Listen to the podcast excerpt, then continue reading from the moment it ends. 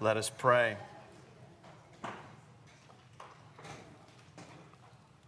Blessed Lord, who has caused all holy scriptures to be written for our learning, grant that we may in such wise hear them, read, mark, learn, and inwardly digest them, that by patience and comfort of thy holy word we may embrace and ever hold fast the blessed hope of everlasting life, which thou hast given us in our Savior Jesus Christ. Amen. Well, we are still in Romans chapter 8, so if you have your Bibles with you, please go ahead and open them up. And we're going to read verses 18 through 25. So. Paul writes, For I consider that the sufferings of this present time are not worth comparing with the glory that is to be revealed to us. For the creation waits with eager longing for the revealing of the sons of God.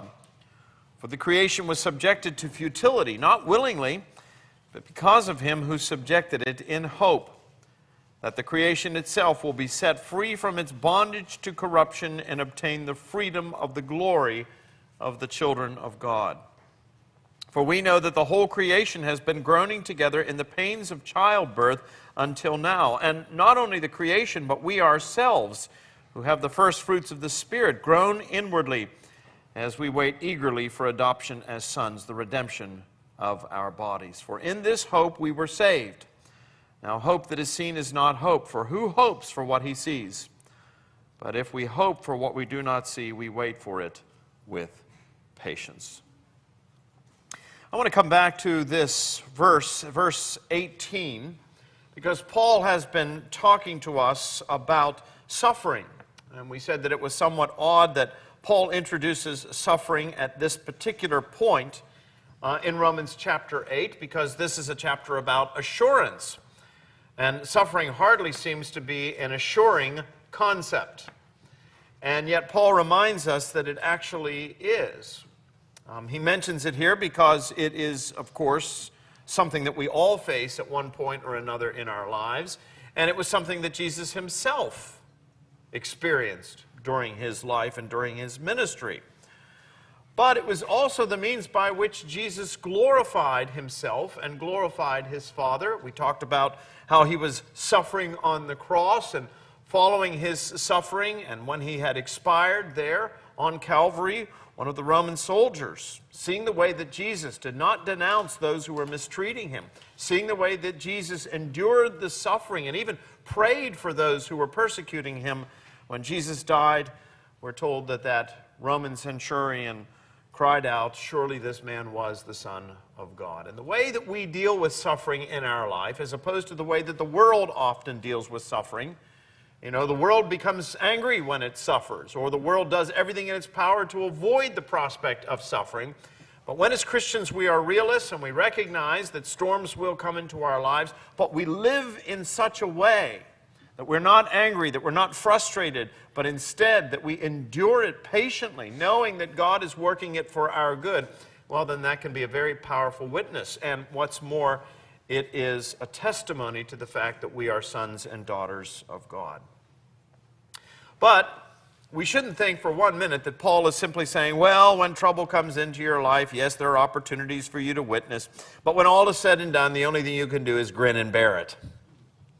That's not what Paul is implying here. Just, you know, sort of stiff upper lip, you know, keep calm and carry on, that sort of attitude. It's not stoicism that Paul is talking about here. Paul knows that, that suffering can be difficult. Even if God can use it for His glory, and even God can use it for our benefit to shape us, to hone us ever more into the image of His Son, Paul is not telling us that that means that suffering is pleasant. When suffering, difficulty, disappointment come into our lives, those things are not pleasant. And there's no one who's in their right mind who would seek them out.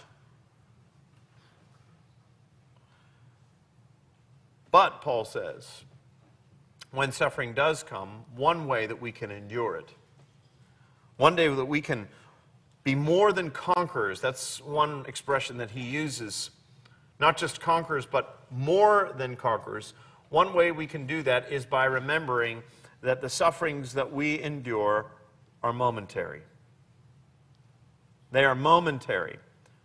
He even describes them as slight in one place. Now, that doesn't mean that they're easy, he just means that they are temporary. Whatever we are going through, no matter how intense it may be, it can be a great comfort to know that this is not the end of the story. It does not end this way. There is something beyond the suffering, the pain, the misery, the agony, the disappointment, the frustration. And that's what he's talking about here in verse 18. Notice how he begins this verse. He says, For I consider. Some translations say, For I reckon. This is Paul's way of saying, I have considered this. I realize that suffering comes into my life. Paul knew this firsthand. All you have to do is read some of his letters, Second Corinthians, for example, where he gives that whole catalog of things that he had gone through during his life and his ministry. He'd been shipwrecked, he'd been beaten with rods, he'd been publicly flogged, he'd been in and out of prisons. Everything imaginable had happened to the Apostle Paul. He'd even been bitten by a venomous snake, which to me, of all the things, is the most terrifying. So Paul knew what suffering was. And Paul was no stoic. But he did have a way of getting through them, and that's what he's talking about here in Romans. He says, For I have thought about it, I know these things firsthand, but I have come to realize that the sufferings of this present time are not worth comparing with the what? The glory that is to be revealed. Whatever we're going through, Paul says, it cannot compare to the glory that you and I, as believers, as sons and daughters of God, will one day experience with Christ. Now, that concept of glory, I think, is a difficult one for us to grasp. One commentator has said that this is perhaps one of the most difficult concepts for us to grasp. Because really, glory is something that is indescribable. I think this is one of the reasons why people struggle with heaven. Well, what is heaven going to be like? You know, if you've got a nice house on a deep water creek in the low country of South Carolina, it's hard to imagine heaven being any better than that. Let's be honest, when you live in such a beautiful place as Charleston, we often think, well, this is heaven. I mean, how could heaven be any better than this. This is, this is the sphere of our understanding. Let's be honest. This is what we have seen. This is what we know. It's hard to imagine something any better. And even the biblical writers sometimes struggle with this. I think this is why we struggle with the idea of heaven. What's heaven going to be like? You read in the book of Revelation how heaven is described as that place that has streets of gold and gates of pearl and precious gems and so forth, that place where there is no sun because the Lamb is the light. And it's wonderful description, but you begin to realize that those are all symbols.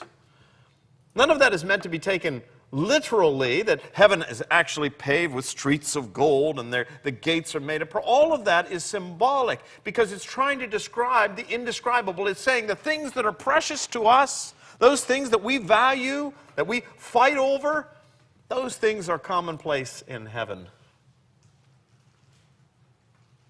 So even when heaven is described, it's described in symbol because you really can't even capture it. And when we're told that heaven will be a place where there's no suffering, there's no pain, where God Himself is going to wipe away every tear from our eyes, you'll notice that most of those things are negative. This is what heaven will not be like. But in terms of what heaven will be like, well, it's all done in symbol because it's such a hard concept for us to grasp. Well, I think that's true when it comes to glory. We have a hard time imagining what glory is going to be like.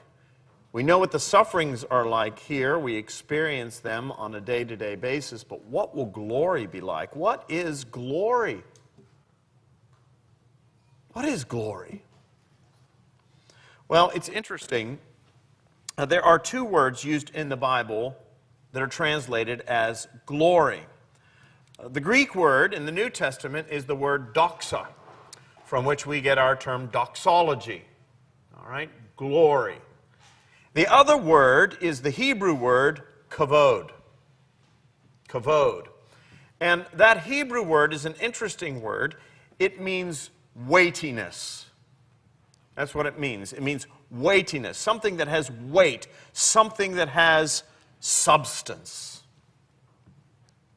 It's something that is approved. That's one of the reasons why gold is precious, is because gold has weight to it, it has substance to it. So in the Old Testament, when they talked about glory, they're talking about something of substance, something that is permanent, something that has value. But even that doesn't really get us close to the idea, does it? But here's the other word, and that is the word doxa. What does that mean? It literally means splendor or beauty. And we get just a picture of this, just a glimmer of this, or at least the disciples did, in Luke chapter 9. So keep your finger there in Romans and turn to Luke chapter 9. And Luke chapter 9 is describing, of course, the transfiguration. I preached on that not long ago. And let's just go ahead and read the first few verses, chapter 9, beginning at verse 28. Now, about eight days after these sayings, Jesus took with him Peter and John and James and went up on the mountain to pray. And as he was praying, the appearance of his face was altered, and his clothing became dazzling white. And behold, two men were talking with him, Moses and Elijah, who appeared in glory and spoke of his departure, which he was about to accomplish at Jerusalem.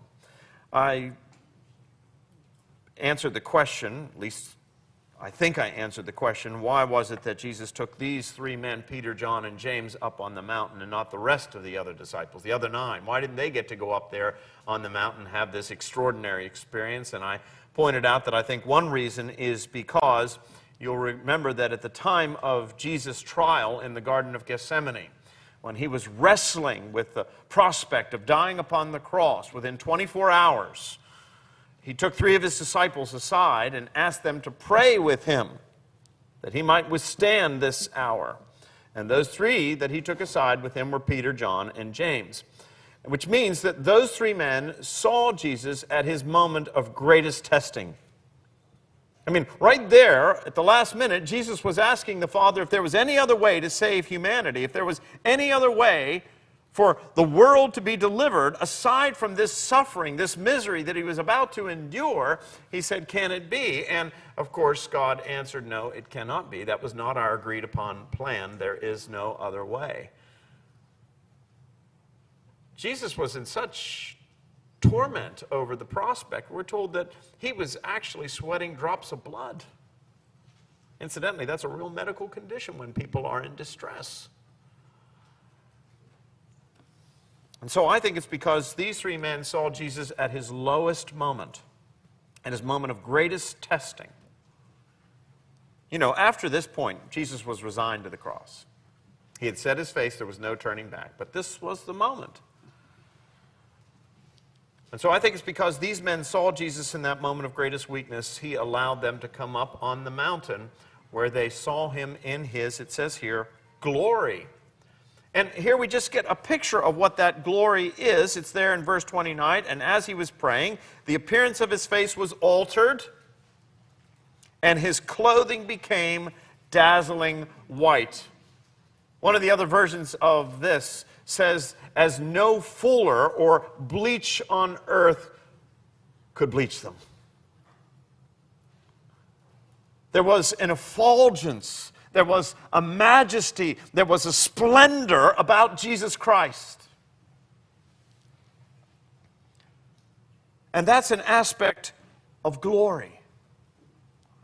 So when Paul says, I consider that the sufferings of this present time are not worth comparing with the glory, that gives us just a taste of what we're talking about here. That there's going to come a time when you and I will have weight, we will have substance, we will be recognized, we will be acknowledged. You know, most people go through their lives longing to be noticed. even if you're an introvert. You want to be recognized as having value, as having importance. Now, you may not want a lot of attention on you, but you want to be recognized as someone who is of substance. And that's what Paul says. Most of us go through our lives trying to, to get that, trying to get approval. C.S. Lewis, back in 1940, delivered a sermon at St. Mary's Church in Oxford called The Weight of Glory. And he said, This is the longing of every human heart to be approved by God. And it's true. Most of us as children, sometimes even when we are adults, spend our lives longing for the approval of our parents, don't we? We work hard to get the approval of our parents, and that's a good thing. Children should long for the approval of their parents. They should long to hear those words, Well done, my son. Well done, my daughter. And many unhappy people go through their lives because they never got that from their parents. And they're still longing for it. Even after their parents have been in the grave for decades, they are still trying to live up to what was their parents' expectation. And Lewis says we all long for that as well from God. We all long to hear from our Heavenly Father, Well done. I see you. I recognize you. You are a person of substance. And Paul says one day we will. We will experience that.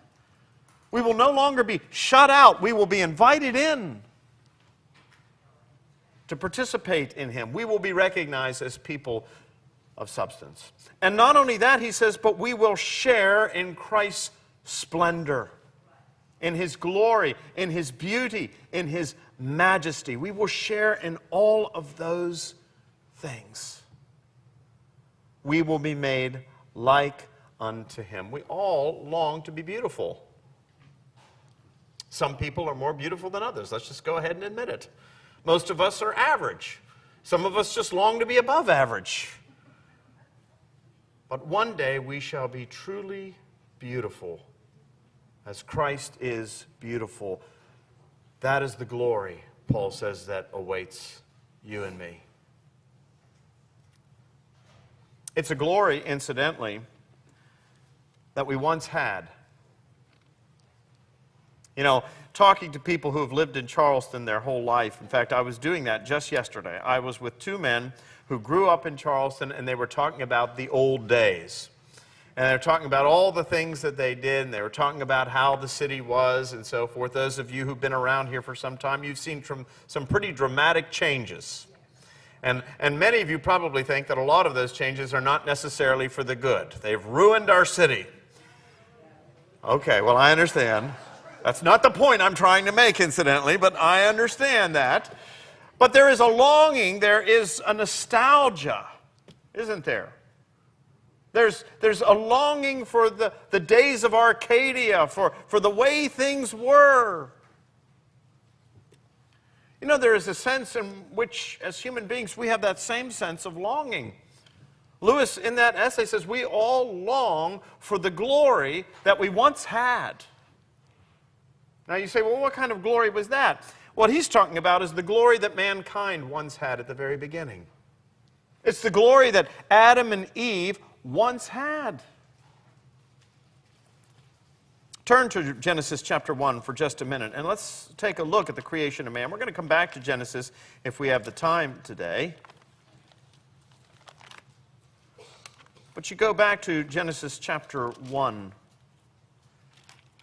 and it's it's really helpful to see how it is that God creates and what He does in the creation. We're told that God creates the world, and after each successive act of creation, God pronounces a blessing on it. He says, What I've made is good, it is good, it is good, it is very good. But of course, the pinnacle of God's creative activity is mankind. Verse 26, Genesis 1 Then God said, Let us make man in our image, after our likeness.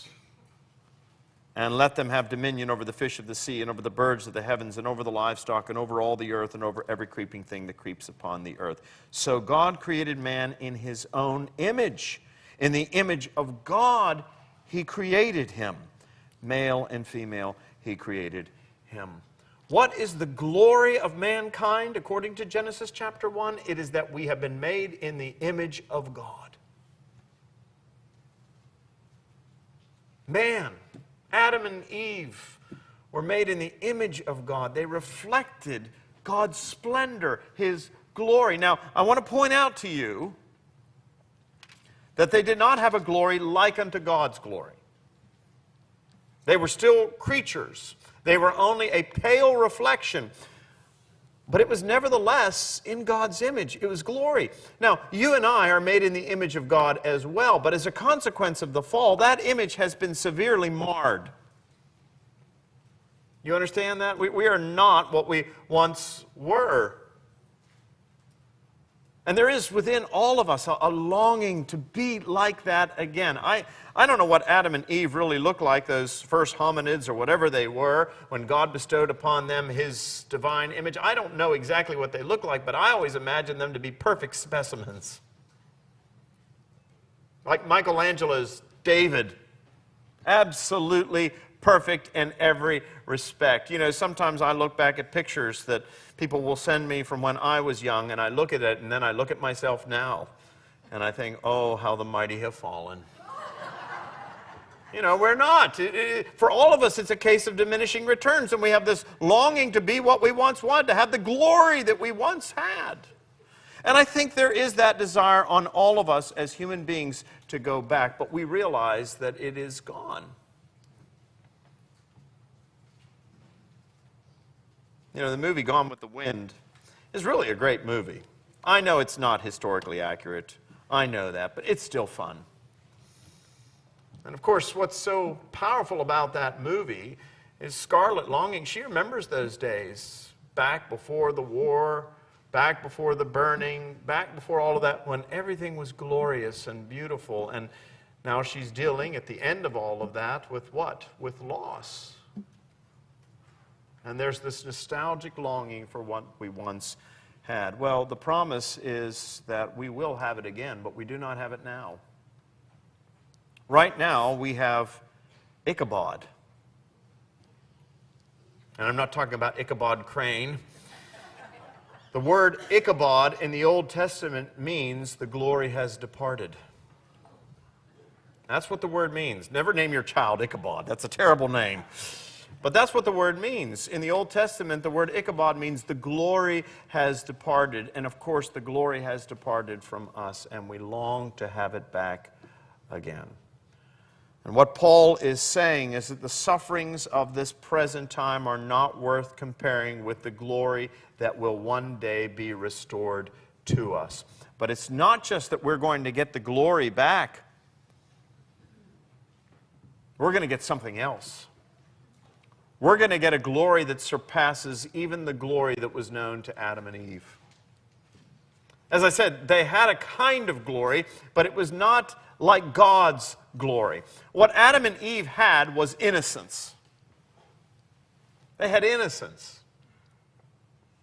And innocence is a beautiful thing. You know, you see children and there's an innocence about them, but then you meet somebody who's lived a hard life. Isn't that sometimes the way we describe it? We sometimes say, oh, he was ridden hard and put up wet.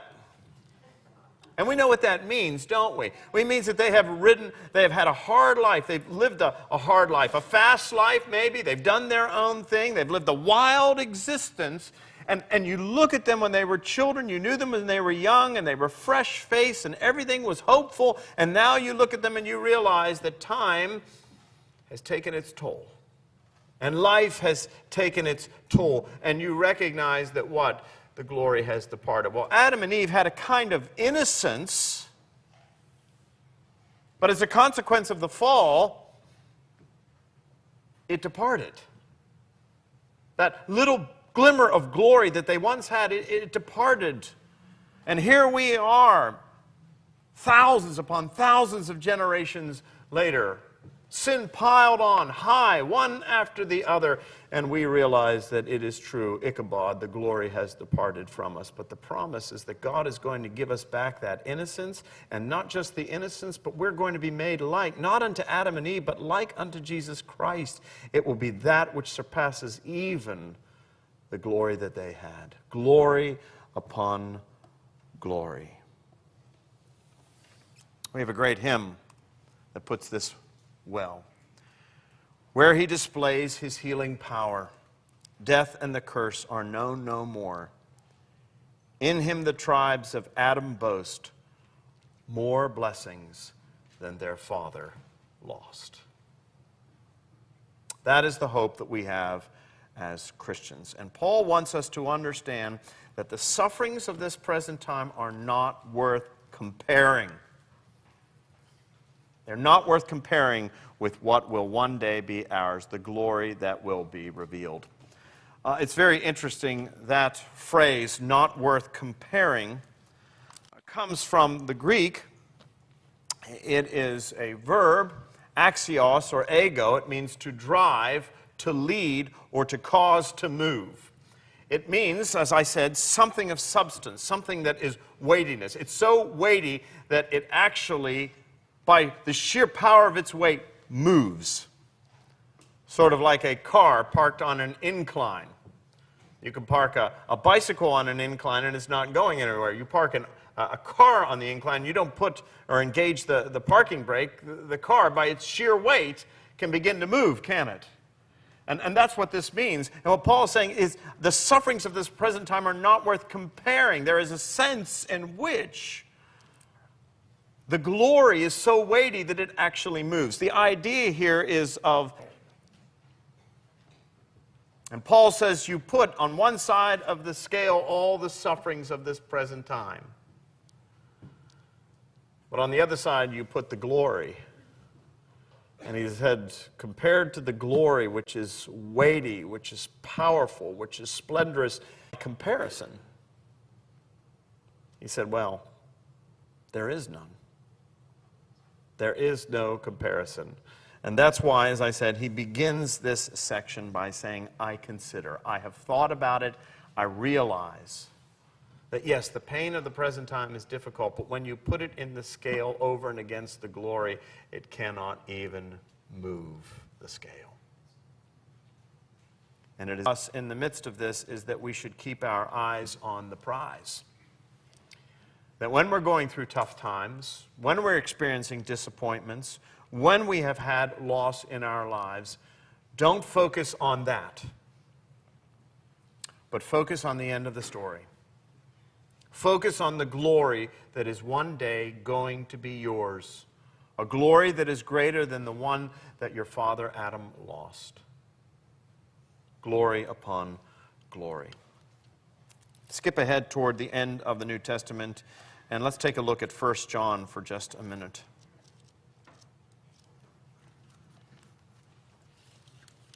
First John chapter 3.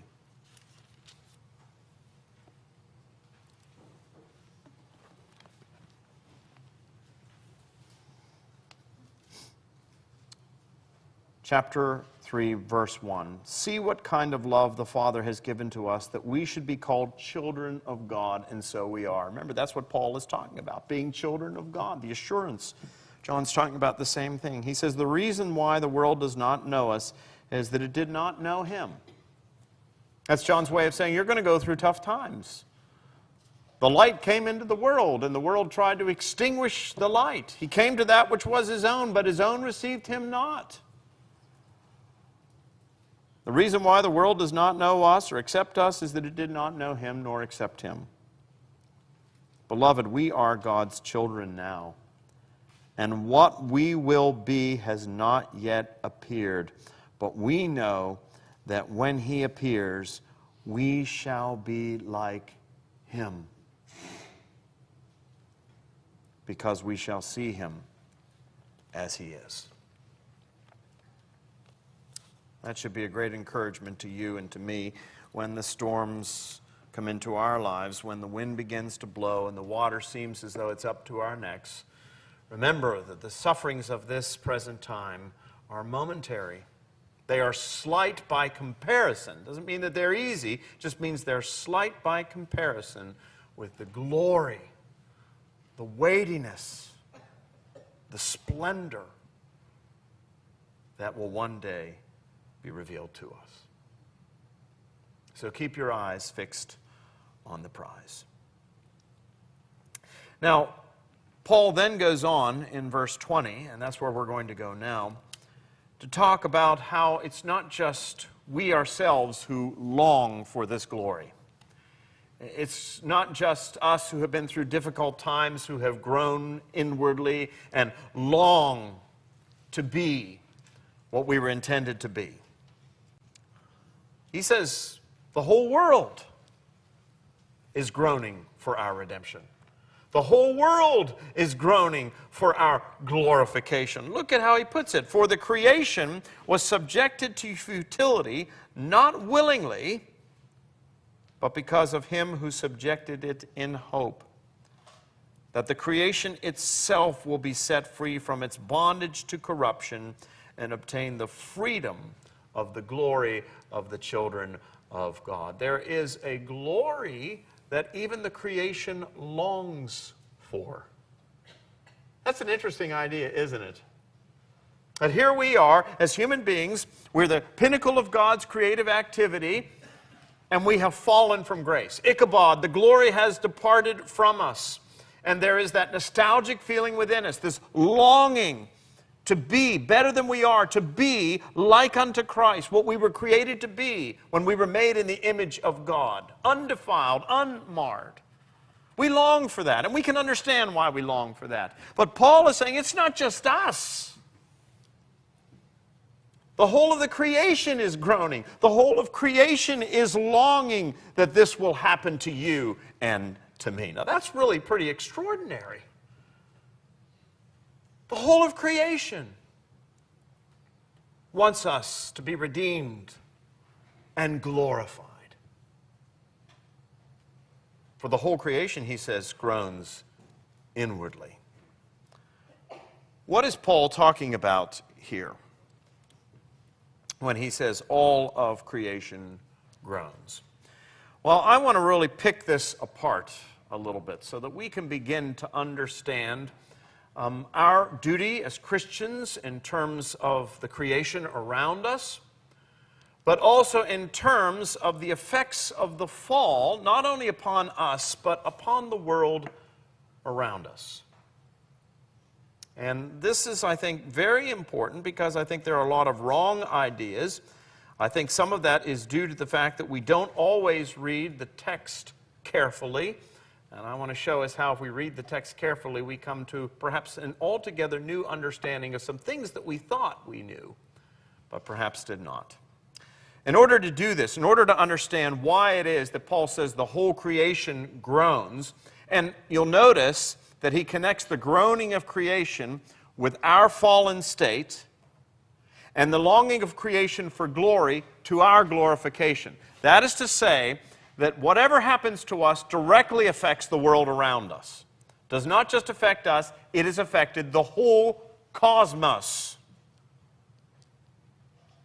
That, that's how disastrous the fall was. It's not just that it separated us from God, there was, as it were, a great fault that was sent through the whole of the created order the world has gone off kilter and it will never be made right, the whole world, the whole cosmos, until you and I are redeemed and experience the glory that is ours in Christ. In order to understand this, because it's a big concept, we need to go back to Genesis. So go back to Genesis chapter 1. If you want to know where Genesis is, most of you know it's the first book of the Bible. That's what it means Genesis, beginnings. Genesis is one of those foundational books.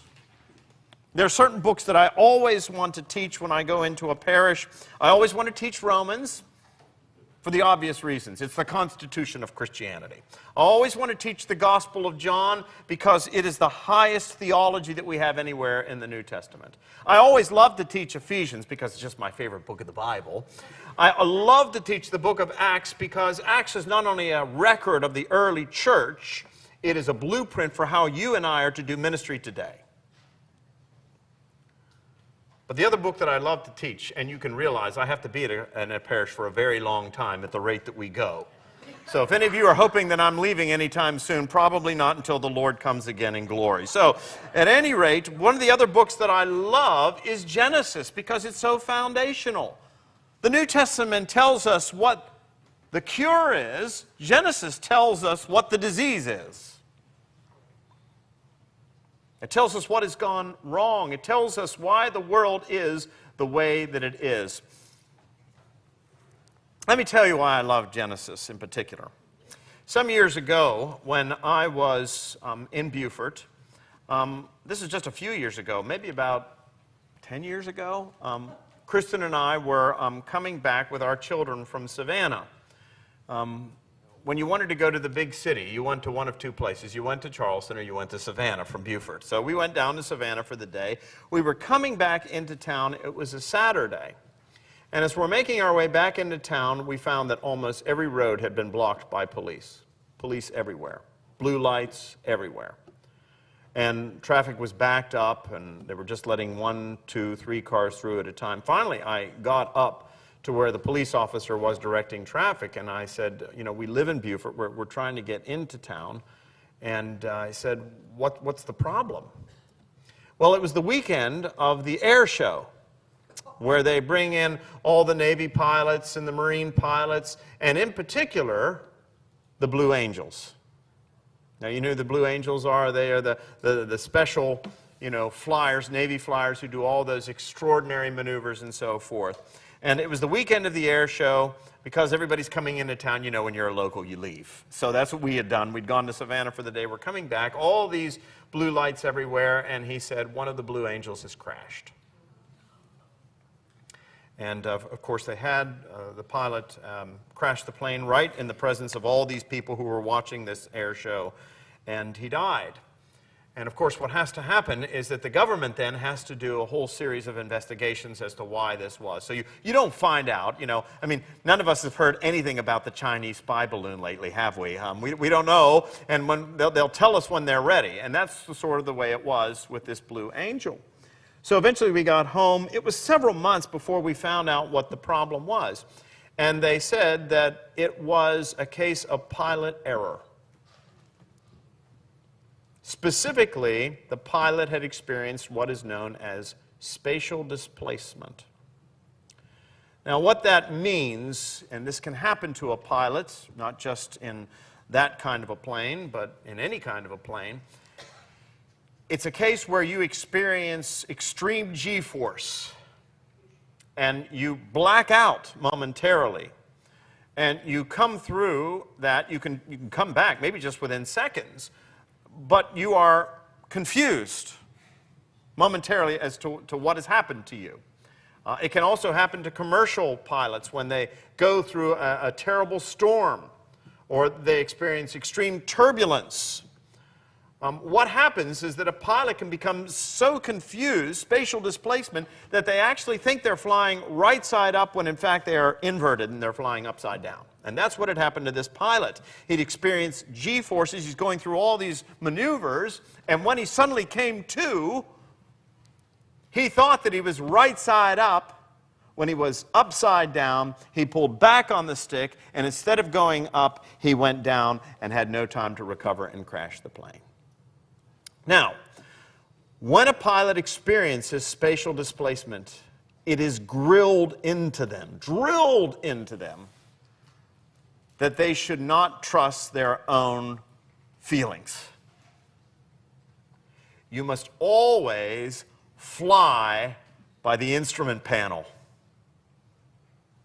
Don't look at anything around you, look at the instrument panel. You can Trust the instrument panel. It will tell you, regardless of how you feel, what is reality.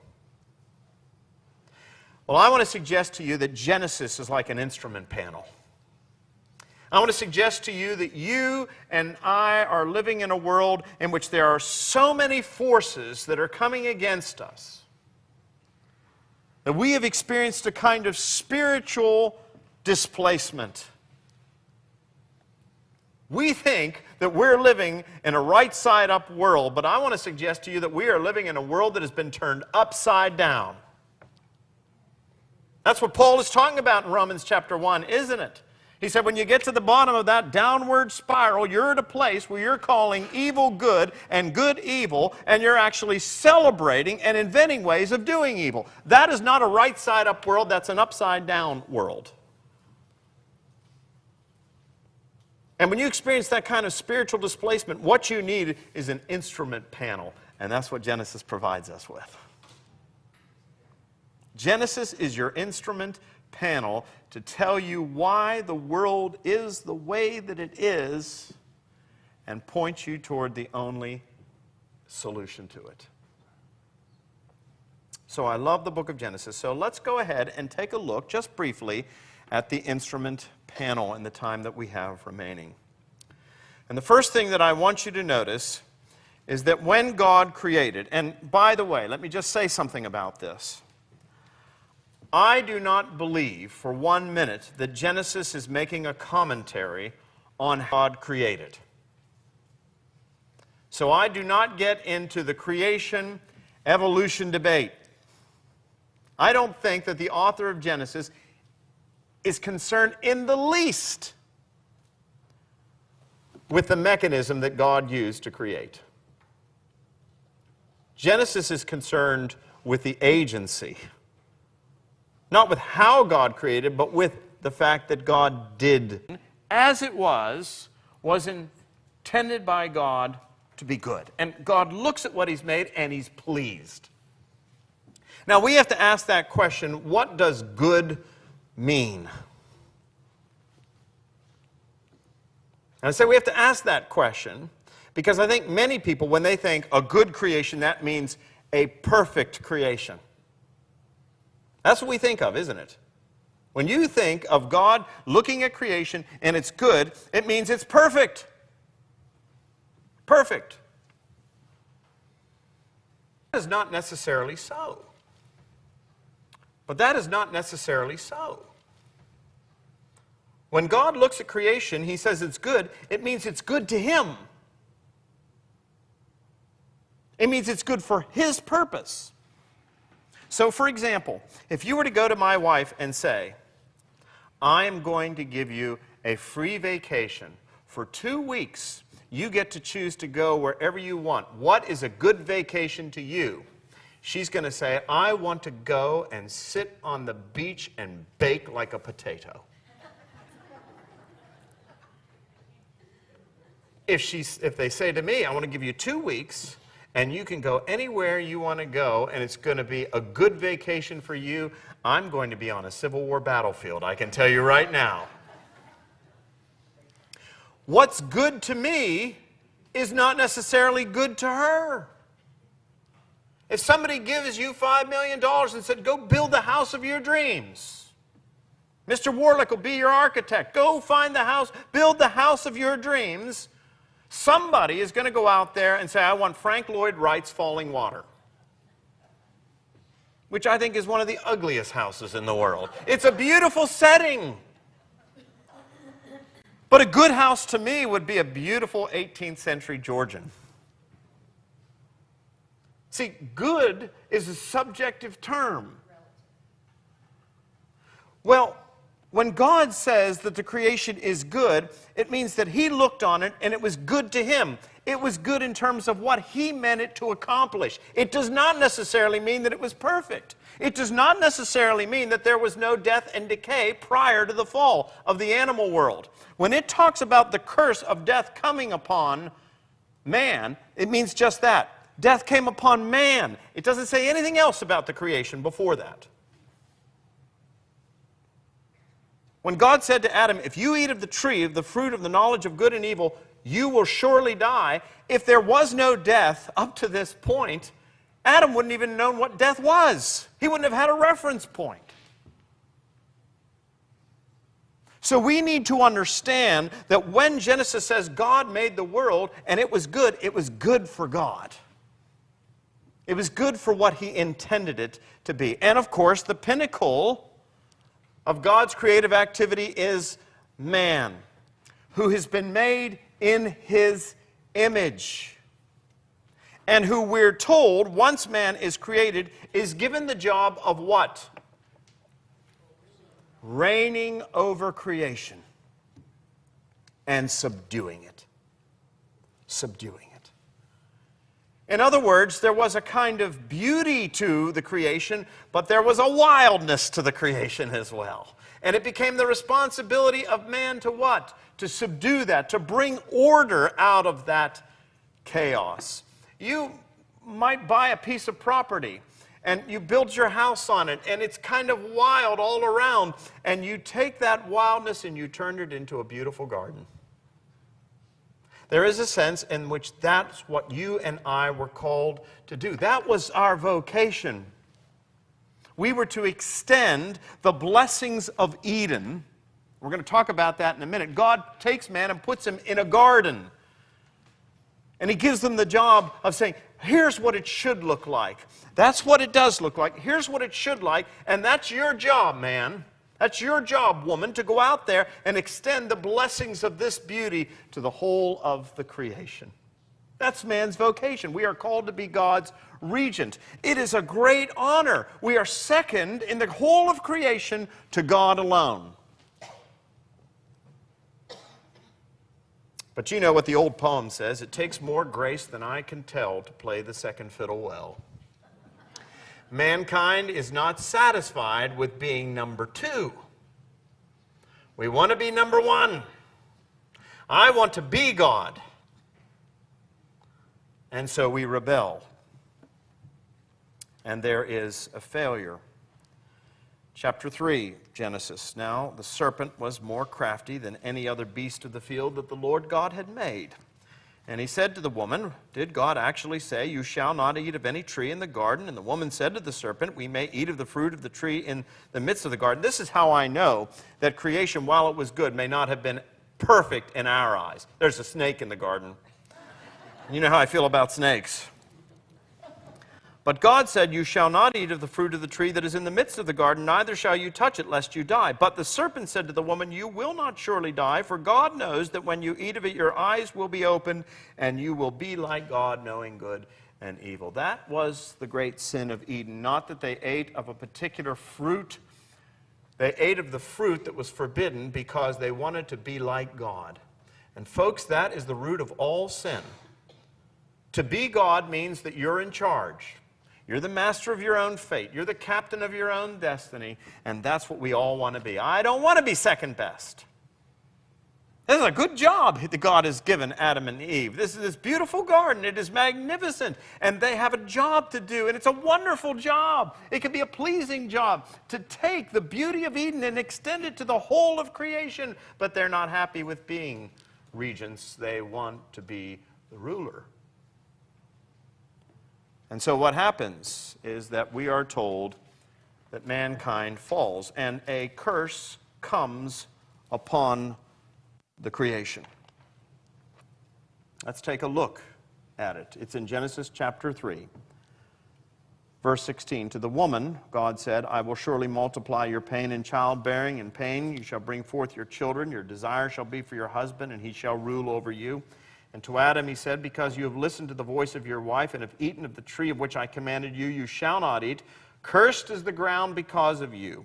In pain you shall eat of it all the days of your life. Thorns and thistles it shall bring forth for you, and you shall eat the plants of the field. By the sweat of your face you shall eat bread till you return to the ground, for out of it you were taken, for you are dust, and unto dust you shall return. What is the curse?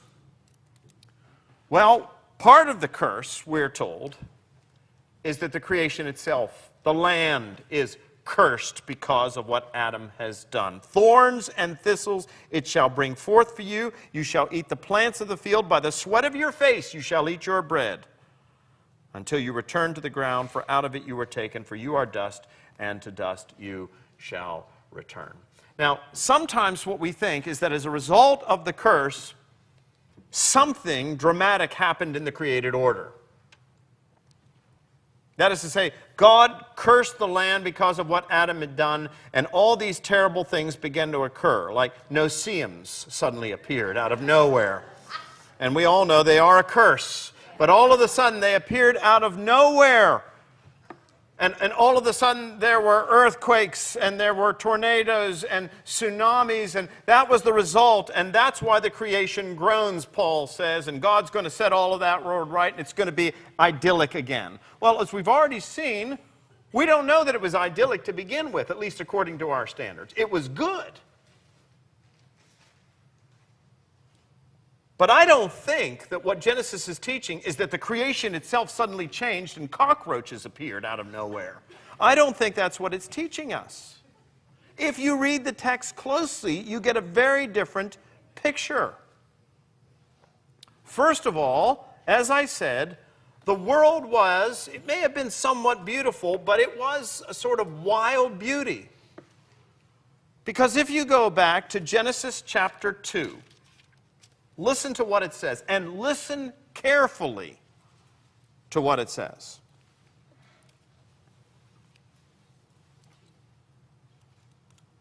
And God planted a garden in Eden. It's there in verse 8. And the Lord God planted a garden in Eden, which means there is the creation, but God, in the midst of that creation, does what? Plants a garden a garden that is distinct from everything else around it. And in the east, and there he put a man whom he had formed. And out of the ground the Lord God made to spring up every tree that is pleasant to the sight and good for food. The tree of life was in the midst of the garden, and the tree of the knowledge of good and evil. A river flowed out of Eden to water the garden, and there it divided and became four rivers. The name of the first is the Pishon. It is the one that flowed around the whole land of Havilah, where there is gold, and the gold of that land is good. And it goes on and on and on. And then it says, And the Lord God, verse 15, took the man and put him in the garden. Now, I want you to notice that. That means that Adam was formed of the dust of the earth, but the dust of the earth that he was formed from was what? Outside the garden. He takes the man and puts him in the garden. All right? So he hadn't been created in the garden. He was created of the dust of the earth and put in the garden. So that's the first thing. God plants a garden. What is a garden? It is a place where there is order, it is a place of beauty. And it was man's job to take what he saw in the garden and extend it to creation. When man sins, part of the curse is that man is driven what? Out of the garden. Out of the garden. And we're told that a cherubim was placed there at the entrance to the garden with a flaming sword so that mankind would not have access to the garden or to the tree of life, because now in his fallen state, if he had access to the tree of life, which is kind of a sacrament which gives him eternal life, he would live forever in his fallen state. So he can no longer have access to that tree. He's outside the garden. And it's outside the garden, we're told, where thorns and thistles are located. Not in the garden, outside the garden, which means that outside the garden becomes the arena in which God is going to discipline man. And in the end, he will return, because he no longer has access to the tree of life, he will return to the dust from which he came, which was the dust outside the garden. So God expels man from the garden, and it's out there, outside the garden, without access to the tree of life, where things are wild, where there are thorns and thistles, that man will live his days contending with the ground. By the sweat of his brow, he will eat his bread until he dies. Well, when Paul says all of creation moans for our redemption, you begin to understand what he's really talking about there in Romans. It's not as though the world has suddenly changed because man did something wrong. It's because man did something wrong and we have not lived up to our high calling to live as image bearers of God and extend the blessings to Eden that the whole creation moans now. There's no garden. Ichabod. The glory of the garden has departed. Do you know what happens when you don't tend a garden? You know what happens. That is what has happened to the world. I'll give you a, a visual picture of this. One of my favorite artists. I'm a big fan of the Hudson River School. I'm a romantic. So, Frederic Church, Albert Bierstadt, these are my great artists. You know, I, modern art does nothing, it's lost on me. I've got to be honest with you. It's completely. We went some years ago to Ireland and we visited one of the great stately homes outside of Dublin called Castletown. If you ever go to Dublin, go and visit Castletown. It's a magnificent, great Irish pile, magnificent Georgian house filled with the most beautiful Chippendale furniture you cannot imagine. And they had taken down all of the beautiful artwork to put up a modern art exhibition. And I'm not kidding you, I could have done a better job with a crayon. And they're selling this stuff for $100,000. And people are buying it. It just goes to show you how upside down the world really is. So I'm a big fan of the Hudson River School, that great romantic school, and one of my favorite artists is Thomas Cole. And Thomas Cole did a series of paintings that I think capture what Genesis is showing us, our instrument panel, and what Paul is talking about. The first painting is called Eden. Eden. Now, look at what Thomas Cole has done there. I think he really read the scripture closely. You've got this beautiful, majestic scene, but you, you can see uh, there are trees and there are vines and there is sort of this untamed wilderness. But if you look inside, you can see this cleared area. There is a garden.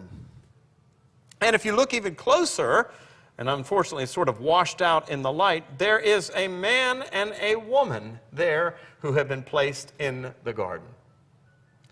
Now, what happens when man is cursed? We're told that he is driven out of the garden. Well, Thomas Cole did a painting of that as well. So keep this one in your mind and then take a look at this next one. It's called Expulsion from the Garden.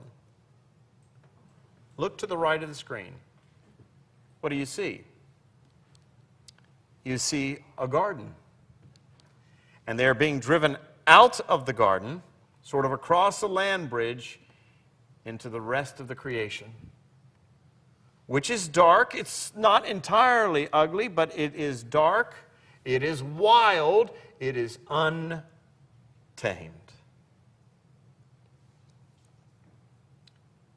Well, I want you to think about what we, as human beings who were called to extend the blessings of Eden to the whole of the created order, I want you to think what has happened now that we have not fulfilled our duty, our obligation, our high calling as, as Christians.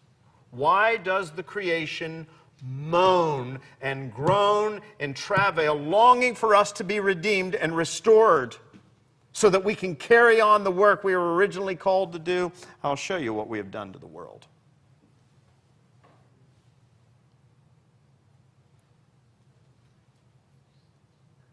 This is what we have done to the world. And do you wonder why the creation groans as in travail, longing for redemption?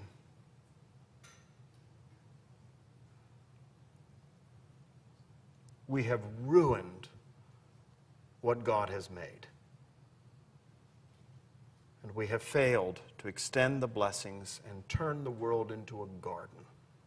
And in so doing, we are killing ourselves. And so, what Paul is talking about is God getting the Adam project back on track. That's why Jesus Christ is called the second Adam. The first Adam failed, but a new one has come. And by his death, by his resurrection, has created a new race of people. A new race to do what the original race failed to do. Do you understand that your end, my friends, is not heaven? That is not what the New Testament teaches.